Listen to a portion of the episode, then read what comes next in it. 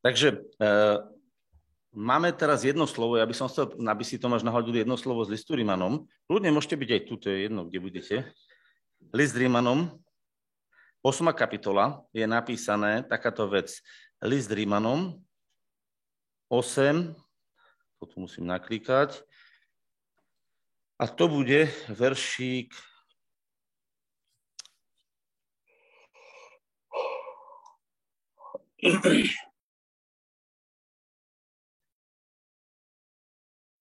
veršík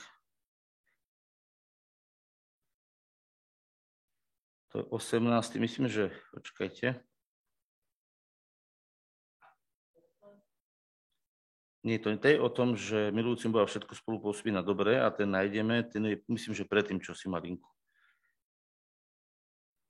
Alebo za tým až bude. 28, tak. A vieme, že tým, ktorí milujú Boha, všetko spolu pôsobí na dobré. Tým, ktorí sú povolaní podľa predloženia. Viete, že tento veršik sa veľakrát cituje, ale malokrát žije. A poviem prečo. Pretože v tom veršiku nie je napísané, že všetky veci sú dobré. Takže vidíte mnoho vecí zlých, ktorí sa stanú vo svete a oni nepôsobia dobro. Oni pôsobia bolesť a bolesť spôsobí ďalšiu bolesť. Úražka spôsobí ďalšiu úražku, neodpustenie spôsobuje ďalšie neodpustenie. Inými slovami, čo zasievate, žnete. Takže ak ste neodpustili, aj v vašom živote neodpustenie má vládu. Pozor, ak ste zovretí a trápite sa, lebo na niekoho máte nervy, to preto, že v vašom srdci ste tie nervy neodstránili odpustením. Rozumiete? Takže ak v vašom živote sa ozývajú veci k druhým, že človeče, čo tento, čo henten, v vašom srdci má niekde štrbinu uh, neodpustenie, alebo horkosť z nejakej situácie. Viete, čo sa koľko razy deje, že otec nedával lásku synovi, alebo ponižoval syna, alebo dceru. On to má zapamätané, on si to v tej pamäti drží a povie, ja som mu odpustil. Ale keď s ním rozobráte o život, začne znova plakať, čo mi to ten otec spravil. To nie je odpustenie. Minule som vám ukazoval, že odpustenie znamená, že vedome zmeníte svoj postoj na svojho otca alebo na toho, ktorý vám spravil a budete sa k nemu dívať, ako keby nikdy nebol nič spravil, s vedomím toho, že viete, čo spravil.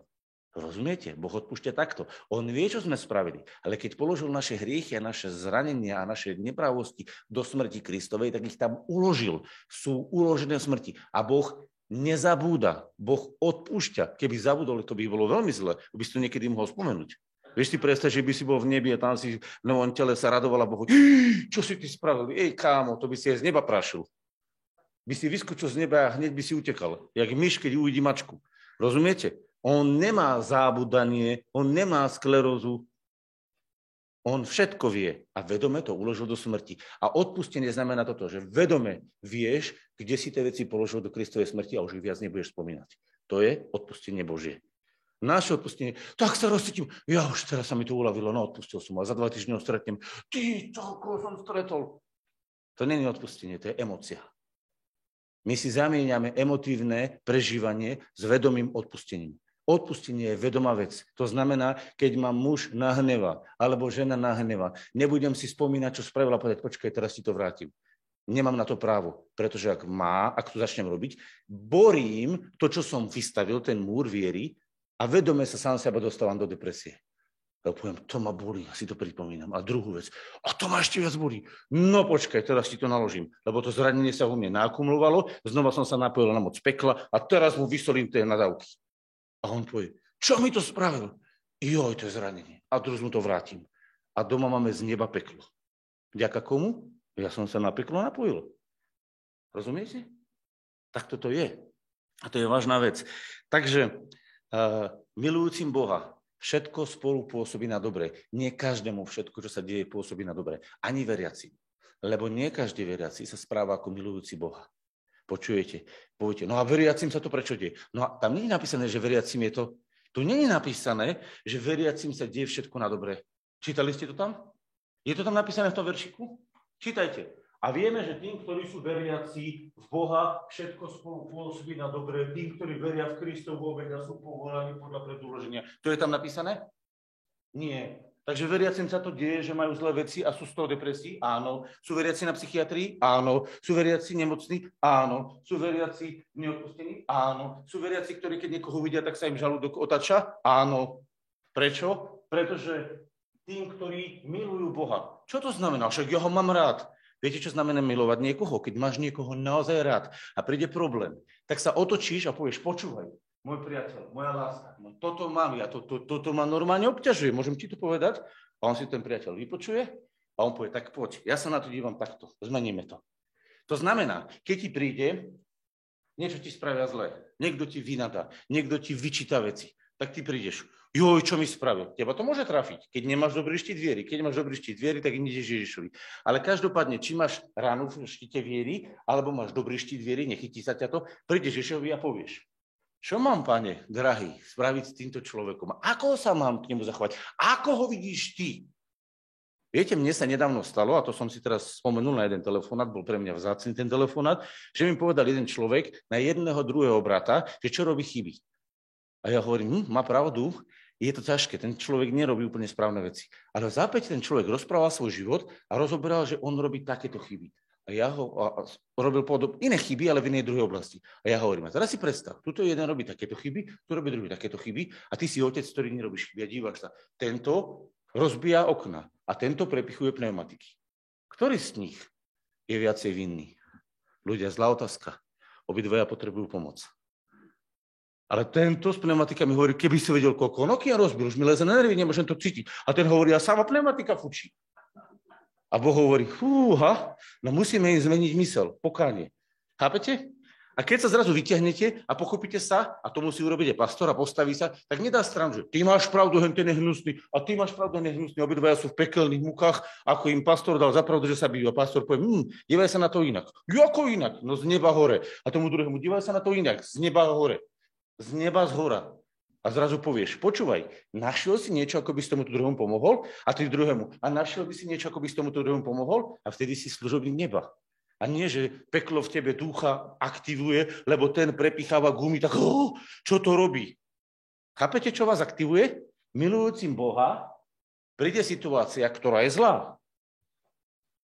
Všetko, a teraz môžete spolu s milovaním Boha sa deje tak, že zrazu k nemu prídeš a on povie, dívaj sa na to takto z neba. A zrazu jeho nebeský pohľad ťa oslobodí a povieš, ty, z tejto veci môže byť požehnanie. A otočíme ju na požehnanie. A teraz vám ukážem príklad. Myslíte si, že konický zbor bol dobrý zbor? Ľudia, to bol chaotický zbor. Divočina nad divočinou. Súdili sa, zmenili sa. No vieš, aké tam bolo smilstvo? List Korinťom. Zoberte si list Korinťanom. Prvá kapitola škriepky, druhá kapitola tretia, potom svinstva, potom súdy. Chápete? Čo kapitola to zlá? Pamiatku sa dopili na nejak divé prasata, ležali tam opity. Ha? Som to teraz preniesol, preexponoval. Čítajte si. Jeden z vás je opilý, druhý je hladný. No samozrejme, oni pili mušt, nepili víno, lebo sa opili z muštu. Hej? To už je taká, hej, na tých hovorí, tí, čo neveria, že víno máme piť. Hej? Chápete, prečo to hovorím? No z muštu sa opili, no tak jeden bol opilý a druhý bol hladný. Takže vôbec sa neprejedali, vôbec tam nepili, že pamiatka. Chápete, to bol taký zbor. A pritom bol napísané na začiatku toho listu, že ste požehnaní každý druhom požehnania. Viete, že to je napísané v tom liste? Nemáte nedostatku niktorom dare milosti. Tak teraz sa pýtam, čo sa tam dialo? Prečo vlastne? Čo sa stalo? A teraz prečo to hovorím? Súdim kresťanov v? Vôbec nie. Ľudia vôbec nie. Ja len chcem ukázať jednu vec že milujúcim Boha všetko spolu pôsobí na dobre. A teraz si ukážeme na apoštolovi Pavlovi, ako to má v skutočnosti vyzerať. Aby sme si ukázali dobrý vzor. Tento apoštol sa dopočul tie veci, ktoré sa dopočul a mohol povedať, no ja ich tam asi pobijem. Alebo povedať, otče, čo s nimi? A začína list, milovaný Boží. A hovorí, ste požehnaní všetkým požehnaním, máte všetky dary u seba. A chcem vás teraz usmerniť, ako toto máte robiť. Takže sa narodilo niečo, že láska Božia v duchu začala pracovať Pavlovi a napísal list Korintianom, ktorý je do dnešných dní pre nás zázrakom, pretože keby nebol napísaný, my vôbec nevieme, ako sa správať jazykom, vôbec nevieme, ako sa v niektorých oblastiach zachovať. A Boh zareagoval tak, že už 2000 rokov ťaží církev z toho, že Boží duch správne zareagoval, lebo Pavol, ktorý miloval Boha, spolu s tým, čo sa udialo, spôsobením, oslavil Boha. Dodnes čítame list Korintianom. Chápete, ak je to úžasné? Toto je presná reakcia. Ak bude Boh vstupovať do tvojho života, ak bude Boh vstupovať z zlých situácií do tvojho života, tak sa stane to, čo aj psychológovia alebo múdri ľudia vo svete vedia, že iba 10% v živote, to je obrazne povedané, záleží na tom, čo sa ti stalo. 90% tvojho života záleží na tom, ako zareaguješ. Nie je to, čo sa ti stalo. Lebo nie je to, čo sa ti stalo, rozhoduje. Ale to, ako ty zareaguješ, rozhoduje. Vidíte, ak je to vážne? Naša reakcia, či je to, že sa otočíme k milovaniu Boha a On nás poláska. Viete, koľko rá... Viete, kedy som ja videl Ježiša? Ja som videl Ježiša. Viete, kedy som videl? Keď mi všetci kresťania ubližili tak, že som bol zúfalý a schudol som niekoľko kilogramov od stresu a zúfalstva. A keď už videl Boh, že som mnou sa nedá inak, lebo ja som tak zatupený ako baran baranov, tak sa mi v noci zjavil, povedal mi pár vecí a ja som bol za 30 sekúnd vyslobodený a odtedy som prestal chudnúť, všetko bolo v poriadku. Ja mu to nikdy nezabudnem, čo spravil. A keby sa to nestalo, nevidel som ho. Ale som ho videl a viem, čo mi povedal. Niekto povie, ja chcem vidieť Ježiša, nech sa páči, chod do takej depresie. No to nechcem. Ježiš sa preukazuje takýmto zadračným spôsobom práve vtedy, keď my máme problémy. Dočítal priebeh Osborna, tak on bol na dne a Ježiš sa mu zjavil. Chápete? Keď máte slovo viery, tak uveríte slovu a nepotrebujete vidieť Ježiša. A keď ho chcete, on sa vám ukáže ale väčšinou sa ukazuje v ťažkých životných situáciách, keď už nevieme, kde pomôcť a skade pomôcť. Prečo? Pretože nám učí cestu viery a nie cestu toho, že ho budeme vydávať. Ale keď je treba urobiť to, môže sa ti zjavovať aj každý týždeň. Otázka akou cestou pôjdeš. Ho to nechcem. No tak potom si vyber slovo viery. Veď počúvajte, jednoduchšie uveriť slovu, ako potrebovať za každú vec vidieť Ježiša, aby sa ti zjavil. Ale keď tu fakt potrebovať, tak sa to stane. Ja som to zažil. A preto vám to hovorím ako skúsenosť. A zažil som to niekoľkokrát. Takže keď ja hovorím, tak on si to pamätá, ja si to pamätám ľudia, ja mu to nikdy nezabudnem, ako sa choval. Nikdy nezabudnem, keď som sa stretol s pánom Ježišom, či vo videní, alebo v sne, lebo to bolo viacej razy. Vždy to bolo tak dokonale. Ja mu to nezabudnem nikdy do konca života, ako sa on choval. A podľa toho viem, že ľudia, keď by sme sa my naučili chovať ako Ježiš, stelesnená láska sa chová k nám, nemali by sme ani škriepky, ani depresie, ani hadky v cirkvi, bolo by raj na zemi v cirkvi. A prečo není raj? Prečo sú problémy? Pretože my sa nechováme ako Ježiš. My sa chováme ako urazené ego. Hej, čo mi ho povedal? Jako mi nedovolil pokázať? Jako mi nedovolil niečo povedať? No, ego, ego. Takže taká je pravda, ľudia moji. Ale vyhlasujeme sme nové stvorenie. No, Čítate tu, hej? Takže teraz vám chcem prečítať, to som už nemôžem, slúbil som, že dneska budem iba do 12. hovoriť, takže to držím, ešte mám jednu minútu.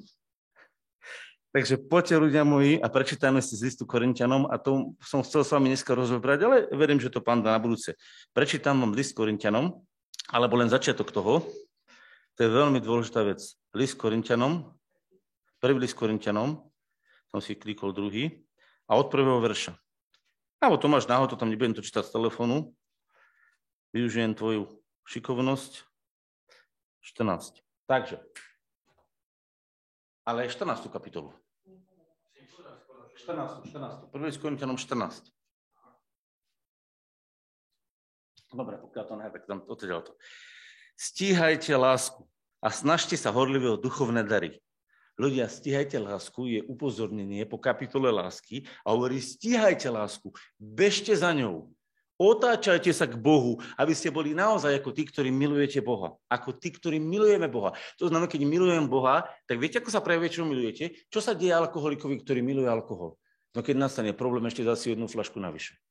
Keď niekto je milovník Boha, tak kde uteká? Viete, čo sa deje s ľudskou dušou? S čím má ona väzbu? Keď niekto miluje spať a má depresiu, ide spať. Keď niekto miluje hrať počítačové hry, príde problém, tak si zahrá hru. Keď niekto milovník Boha, viete, čo spraví? Ide sa pokúchať vo svojom Bohu. Kochať znamená po polsku milovať.